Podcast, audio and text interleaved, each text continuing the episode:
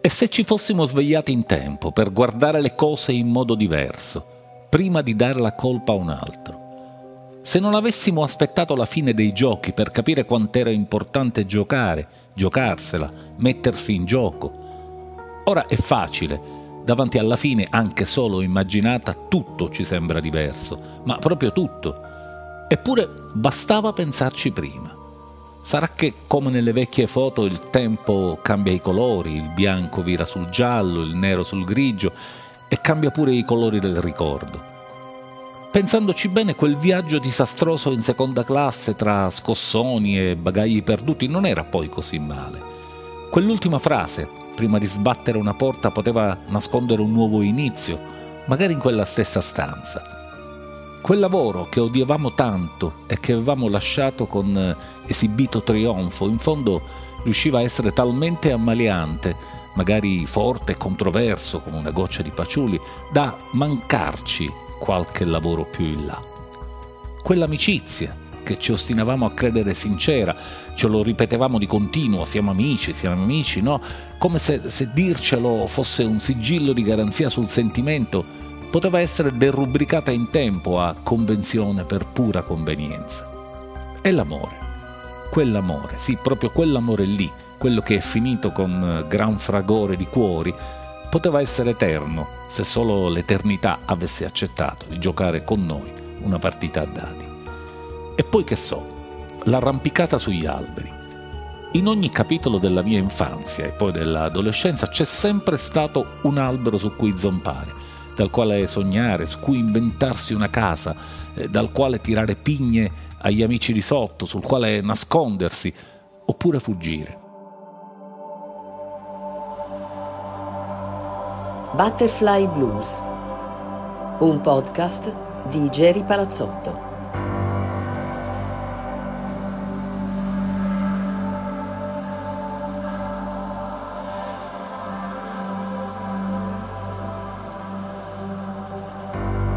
Nel primo giardino dei miei ricordi c'era un pino molto facile da scalare.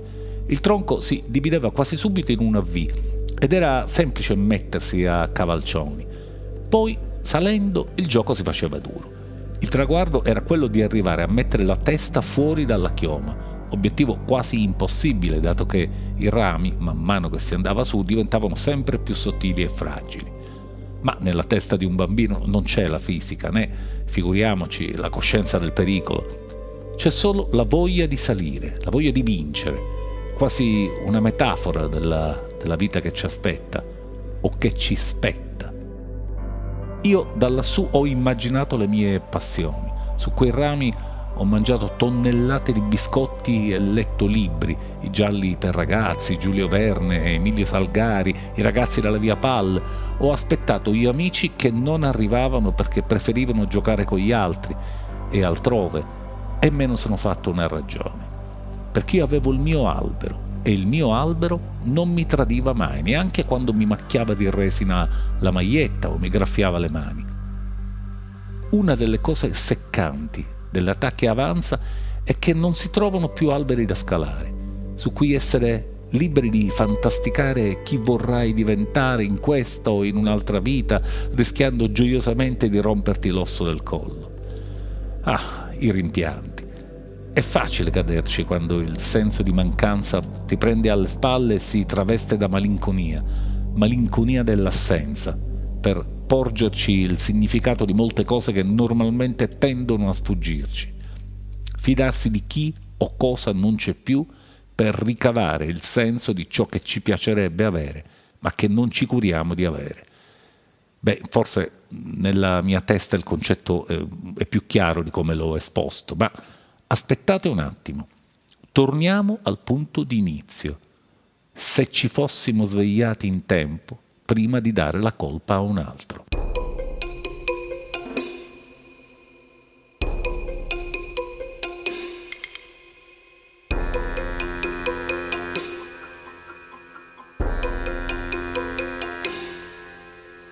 Grazie al telefono, la donna moderna elimina la paura delle emergenze e sa che può chiamare il suo medico o, se ce n'è bisogno, la polizia o i pompieri in meno tempo di quello che di solito impiega per chiamare la cameriera.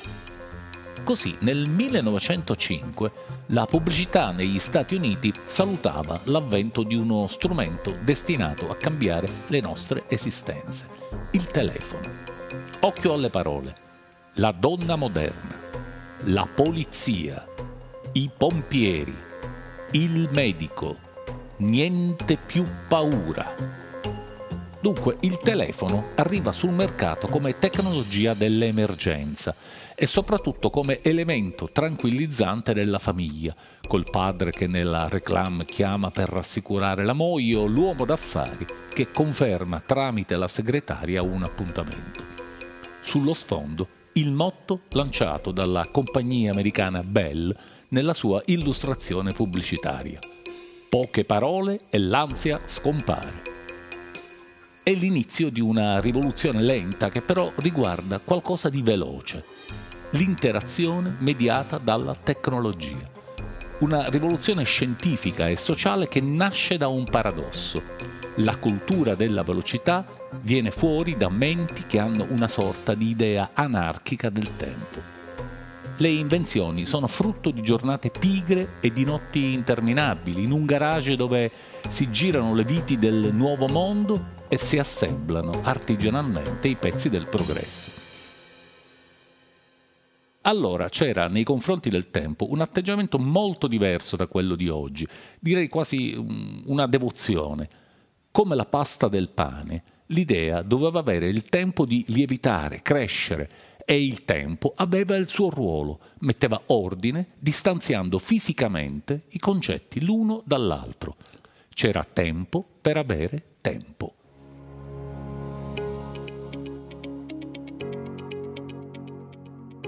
Ci pensavo l'altro giorno mentre facevo una ricerca al computer. Nella necessità di trovare una risposta a una domanda qualsiasi, facciamo sempre lo stesso gesto. Accendiamo il computer. Una volta, per la stessa esigenza, dovevamo fare più gesti. Cercare un libro, guardare degli appunti, telefonare all'amico che ne sa di più, uscire di casa per andare a reperire la fonte delle nostre risposte, chiedere più volte, verificare e chiedere ancora. Oggi accendiamo il computer e troviamo lì la risposta ad aspettarci. Siamo più informati, sì, ma anche più disabituati, disabituati alla fatica. Vi chiedo, quanto conta la fatica nella qualità del risultato? Una volta si diceva che se una cosa l'hai fatta senza fatica vuol dire che l'hai fatta male. Ma nell'era in cui il tempo serve solo a comprimere le cose e non a farle, c'è ancora spazio per coltivare il sacro culto della fatica?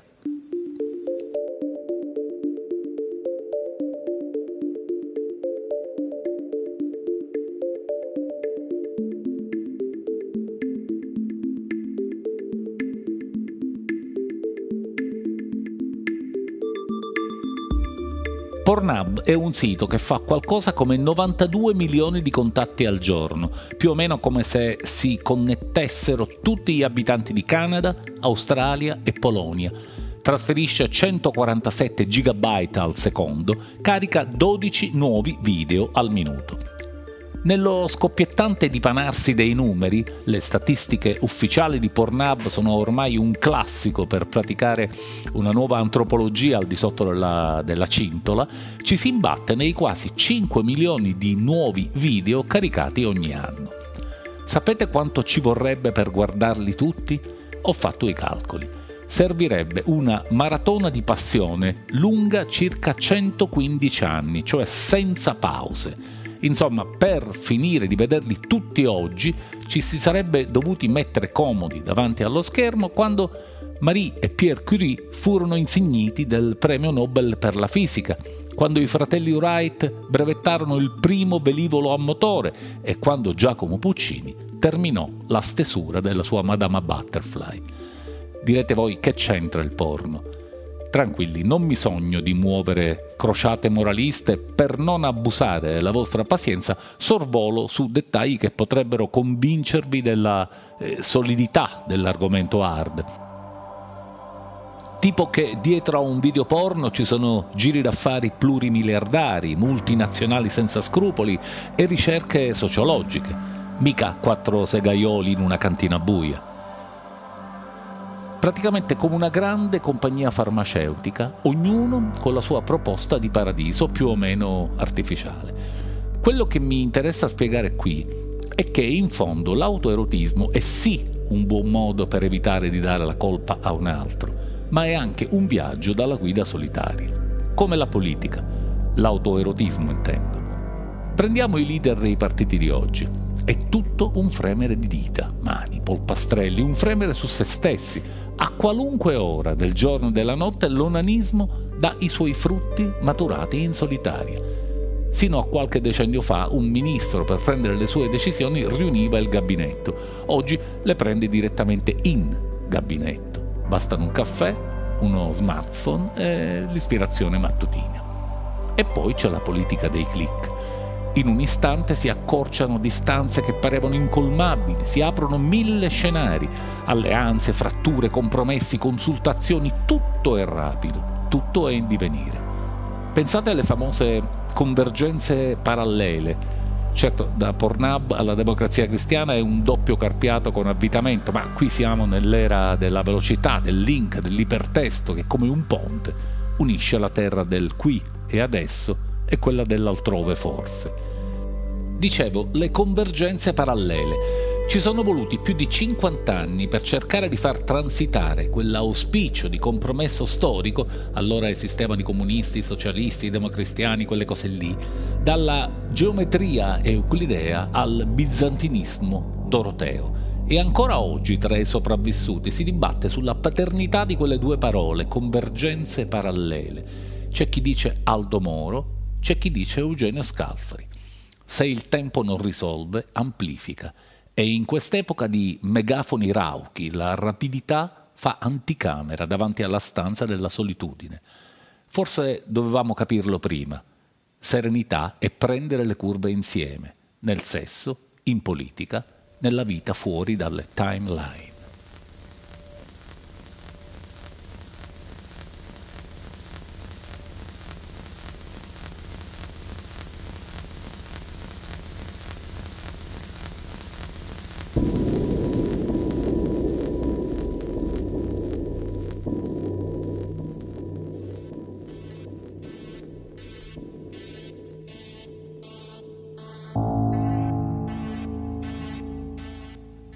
Volta che un politico o qualcuno che ha a che fare con la politica finisce nei guai con la giustizia, generalmente si trincera dietro una frase che sin dai tempi dello tsunami di Mani Pulite suona come un mantra.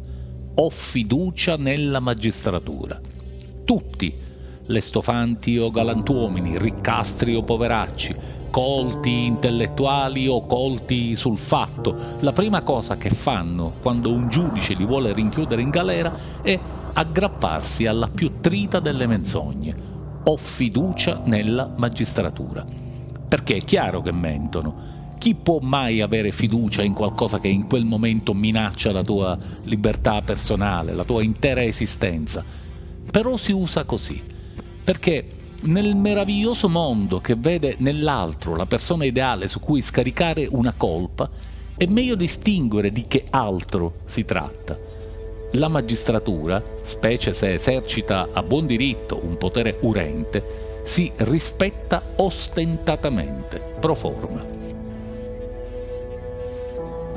In generale le cose vanno in quel modo. Marmellata, dita dentro il barattolo, allarme che suona, polizia, inchiesta, arresto, ho fiducia nella magistratura.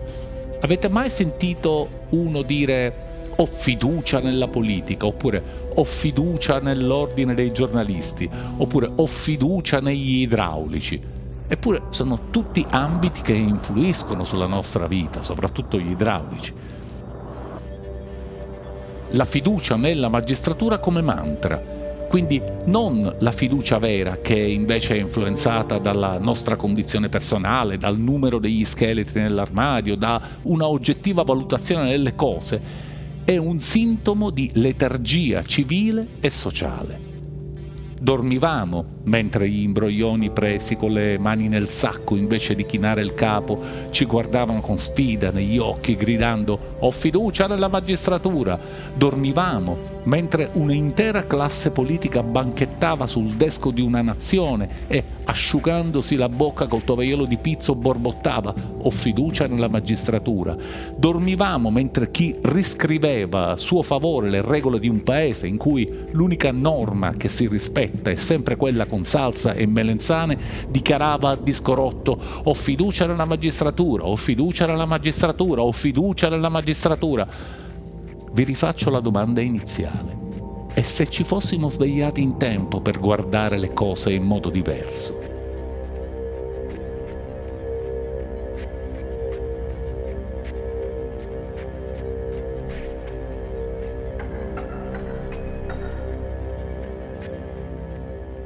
il 4 ottobre 1994 inizia il processo per la strage di Via D'Amelio, il processo Borsellino, che è ancora il processo Borsellino e basta. Pochi mesi dopo diventerà il Borsellino I, per via di una strana sindrome tutta siciliana, quella della moltiplicazione dei processi. Il Borsellino I arriva a sentenza di primo grado il 26 gennaio 1996 quello stesso anno, a ottobre, inizia il Borsellino bis e stiamo a due. Prima della sentenza, che arriverà il 13 febbraio 99, inizieranno l'appello, cioè il secondo grado del Borsellino I, e un processo nuovo nuovo, il Borsellino Ter. In quello stesso 1999 arriveranno anche la sentenza di appello del Borsellino I e la prima sentenza del Borsellino Ter, uno sceglilingua. Nel frattempo, nel dicembre del 2000, c'è la sentenza di Cassazione del Borsellino I. La Cassazione, direte voi, finalmente è un punto fermo. Ma che? Tutta la macchina giudiziaria per i primi tre processi è impantanata nelle minchiate costruite ad arte dal falso pentito Scarantino. E noi dormivamo. Riprendiamo la nostra corsa. Sempre nel 2000 arrivano le sentenze di appello del Borsellino bis e del Borsellino ter. Tre anni dopo, nel 2003, toccherà alla Cassazione dire l'ultima parola su questi due processi, ultima parola che non sarà l'ultima. Infatti, bisognerà attendere il 2013, cioè altri dieci anni, per assistere all'inizio di un nuovo processo, il Borsellino Quater, nato dalle dichiarazioni del collaboratore di giustizia Gaspare Spatuzza che mentre noi ci aggrovigliavamo in primo, bis, terra e via numerando, ha svelato il depistaggio e indicato i veri responsabili della strage. Solo il 20 aprile 2017, cioè 25 anni dopo la strage, si arriva a una sentenza di primo grado che finalmente non è drogata 25 anni dopo il boato di Via D'Amelio ed è solo l'inizio, un nuovo inizio dopo nove false partenze, primo, bis e ter per tre gradi di giudizio e altrettanti finali fasulli. Nove processi, centinaia di udienze, nessuna verità, tutto falso, pericolosamente falso.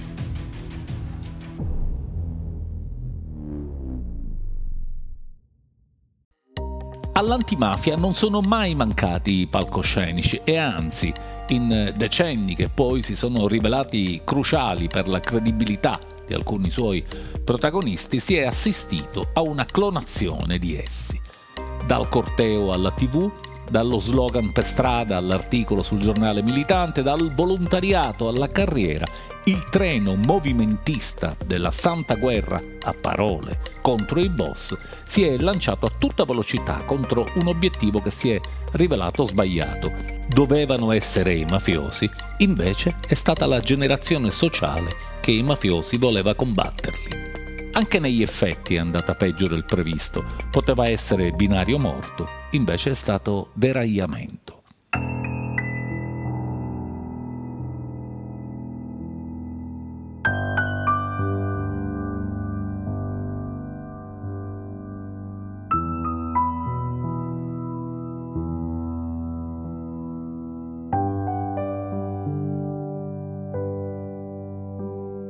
Forse è il destino delle storie storte generare cantori sbilenchi. Il tribunale della fantasia, qui, tra, tra le mie parole e le vostre menti curiose, non è argine né corrente, non si sostituisce a nessuno né agisce per delega di alcuno, brandisce, brandiamo, l'unica certezza che si scorge come terra emersa da un mare di domande senza risposta, la verità del dubbio perché credo che dobbiamo trovare il coraggio di dircelo. Abbiamo dimenticato di dubitare. E buona parte dell'antimafia preta-portè che ha impastato il cemento delle, delle false certezze con la sabbia del giudizio sommario ha fatto un torto alla verità storica. Perché ci siamo fatti prendere dalla fretta? Perché non abbiamo pensato che la verità non è un flash che abbaia, ma un'alba che si disvela piano piano? Quante illusioni sulle spalle e quanti dubbi sotto i piedi. Tutti questi anni dopo le stragi di Capace e Via D'Amelio siamo ancora qui a contare processi e a confidare più nel destino che nelle capacità umane affinché quell'alba finalmente sorga. Il rischio purtroppo è di finire come quel tale che alla vista annebbiata si pulisce gli occhiali una volta, due volte, tre, quattro, li pulisce sino quasi a consumarli e non capisce che non è la lente che lo tradisce, ma l'occhio. Avevamo fretta. Io avevo talmente fretta che non mi sono reso conto di qualcosa che avevo sotto gli occhi sin dall'inizio. Non so se a voi è accaduto qualcosa di simile, il depistaggio del falso pentito scarantino mi chiedevo, ma perché proprio lui? Un personaggio inaffidabile, grottesco. E non mi facevo la domanda cruciale, perché uno di quella zona, della Guadagna, di Santa Maria di Gesù? Non è roba da poco, sapete, perché i mandanti delle stragi, i fratelli Graviano, sono di un altro quartiere, sono di Brancaccio.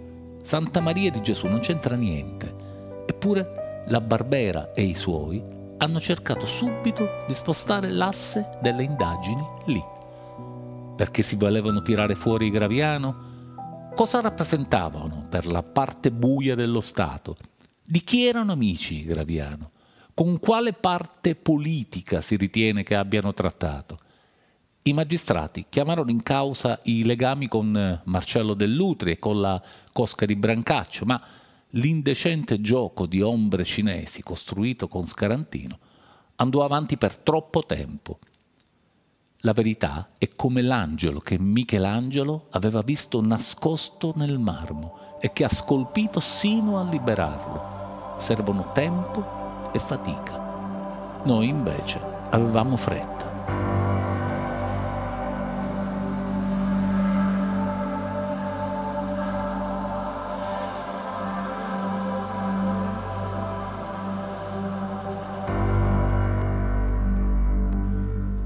Mi ha sempre affascinato il mistero insondabile nel cuore di un clochard, nell'ultimo degli ultimi che sopravvive di carità, quindi di una solidificazione dell'amore. Questo mistero riguarda un inizio o una fine, uno spettro o un traguardo, una fuga o un riparo.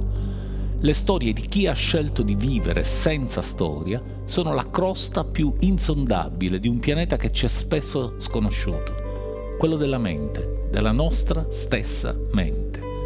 Un pianeta dove ricchezza e povertà hanno lo stesso valore, amore e odio si annullano a vicenda, fiducia e incredulità evaporano nel calore artificiale dell'alcol o chissà quale altro additivo. E invece, nonostante noi e i filtri di benessere a portata di mano inguantata, c'è un livello di libertà tra il tutto e il nulla, tra l'on e l'off, del sistema di relazione convenzionale che rende possibile e affascinante ciò che altrimenti potrebbe essere catalogato come follia. A Palermo viveva un barbone amato da tutti, si chiamava Aldo. Quando lo uccisero sotto i portici che erano la sua casa, una piccola processione di cittadini non griffati socialmente disvelò il suo mistero, il mistero di Aldo. E lo fece lasciando trasparire l'affetto per quell'uomo che passava le notti in un giaciglio di cartone. La barista che ogni giorno gli portava la colazione, l'artista che gli chiedeva cosa gli servisse per poi sentirsi rispondere niente, grazie. Il negoziante che ogni mattina scambiava quattro chiacchiere con lui. In un miracoloso do ut des di dignità, Aldo e le persone che gli elargivano attenzioni erano attenti ciascuno a non invadere la coscienza dell'altro. Solo chi non conosce la landa del disagio interiore, chi non è mai incappato nel buio della mente, chi non ha mai ascoltato le domande mute di chi invoca rispetto per una scelta anche folle, può derubricare tutto ciò in emergenza abitativa o assistenziale. Non c'è nulla di più difficile che aiutare chi non chiede l'aiuto che merita non c'è nulla di più meraviglioso che dare una mano senza che la mano si veda, a patto di non simulare. Il mistero di Aldo si è disvelato tranciando i cavi del perbenismo più becero, quello che elemosina ma non nutre, eh, configurando una forma altissima di rispetto, quella per la scelta in sé, qualunque essa sia. Sapete una cosa? la gente è migliore di quanto possiamo pensare. Il male della menzogna, il rifiuto inorganico del pensiero, quello più inquinante, la violenza dell'ignoranza hanno un impatto fortissimo sul tono emotivo dell'opinione pubblica, perché un popolo preoccupato, soprattutto se artificialmente, è più sensibile alle rassicurazioni basic che non necessitano di troppi argomenti. La carovana di umanità garbata al capezzale di cartone di quel clochard ammazzato ci ha rivelato che si può marciare silenziosamente in ordine sparso per un ideale di carità discreta. Perché vi racconto questa storia?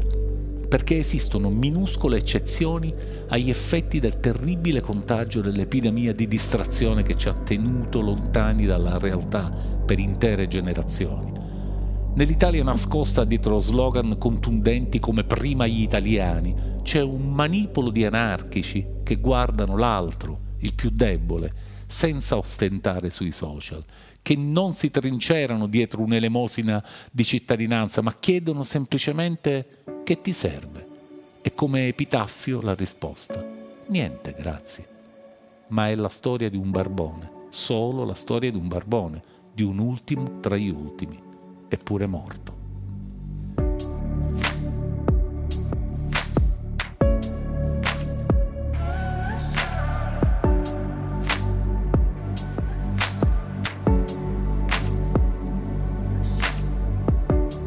E se ci fossimo svegliati in tempo per guardare le cose in modo diverso, prima di dare la colpa a un altro? Dubitare esercitare la verità del dubbio è un buon modo per scoprire che esistono risposte semplicissime a domande complesse. Negli anni 70 l'Olanda di Cruyff applicò al calcio un termine mutuato dal grande Gianni Brera dal gergo del basket, la melina. La melina consisteva nel mantenere un possesso palla esagerato, addormentando il gioco e in, eh, in tal modo umiliando l'avversario. Ma questa è una questione calcistica molto controversa, quindi la tocco piano. Comunque, in tutti questi anni noi non abbiamo giocato. Ci siamo fatti semplicemente incantare da quel pallone che vagava a rasoterra, ipnotico e lento, da un giocatore all'altro. Avremmo potuto distinguere odori, gusti, colori. Avremmo potuto risparmiarci l'illusione indecente che la crudeltà sia un effetto collaterale di una modernissima ignoranza. E invece no. Nella Genesi Dio mette alla prova Abramo e fornisce a tutti, credenti o orecchianti, dormienti o appena desti, una indicazione strategica. Non possiamo prendere Dio alla lettera. Nessun Dio, che sia in cielo, in terra o nel web. Siamo noi che dobbiamo decifrare la soluzione che ci propone. Il sentimento non si inventa, non si recensisce l'aria che respiriamo, il sentimento si respira, che sia amore o odio, non si ruba all'altro. se non avessimo aspettato la fine dei giochi per capire quanto era importante giocare, giocarsela, mettersi in gioco, se avessimo gridato in tempo non è così che voglio vivere, amare le favole non significa vivere nelle favole, questo non sono io. Non è vero che vivere nella paura ti fa avere meno paura. Non è vero che il diverso va cancellato solo perché è diverso. Chi lo ha detto che è lui il diverso e non tu? Non mi costringete a vivere una vita di altri. Io non ho fiducia in chi mi minaccia, in chi inventa nuovi criminali e salva i vecchi depistatori. Se avessimo buttato all'aria questo putpurri di menzogne, di tempo rubato, di amici fasulli, di malinconia dell'assenza, se ci fossimo fidati più di noi stessi, senza per forza cercare e trovare qualcuno su cui scaricare una colpa che ci imbarazza, la vita non è un film porno dove è facile risolvere tutto da soli, lo so, ma dovevamo svegliarci, dovevamo arginare il dilagare del rimpianto. E invece siamo qui, a guardare le vecchie foto ingiallite, affidandoci a un residuo di immaginazione, tornare indietro, dilatare il frame in cui si vede quella macchiolina colorata che ci passa accanto, scorgerne il battito d'ali e prenderla, quella farfalla sperare, confidare, forse pregare. Poi restituirla alla sua libertà, lasciandola volare libera, come il tempo che non torna e non perdona.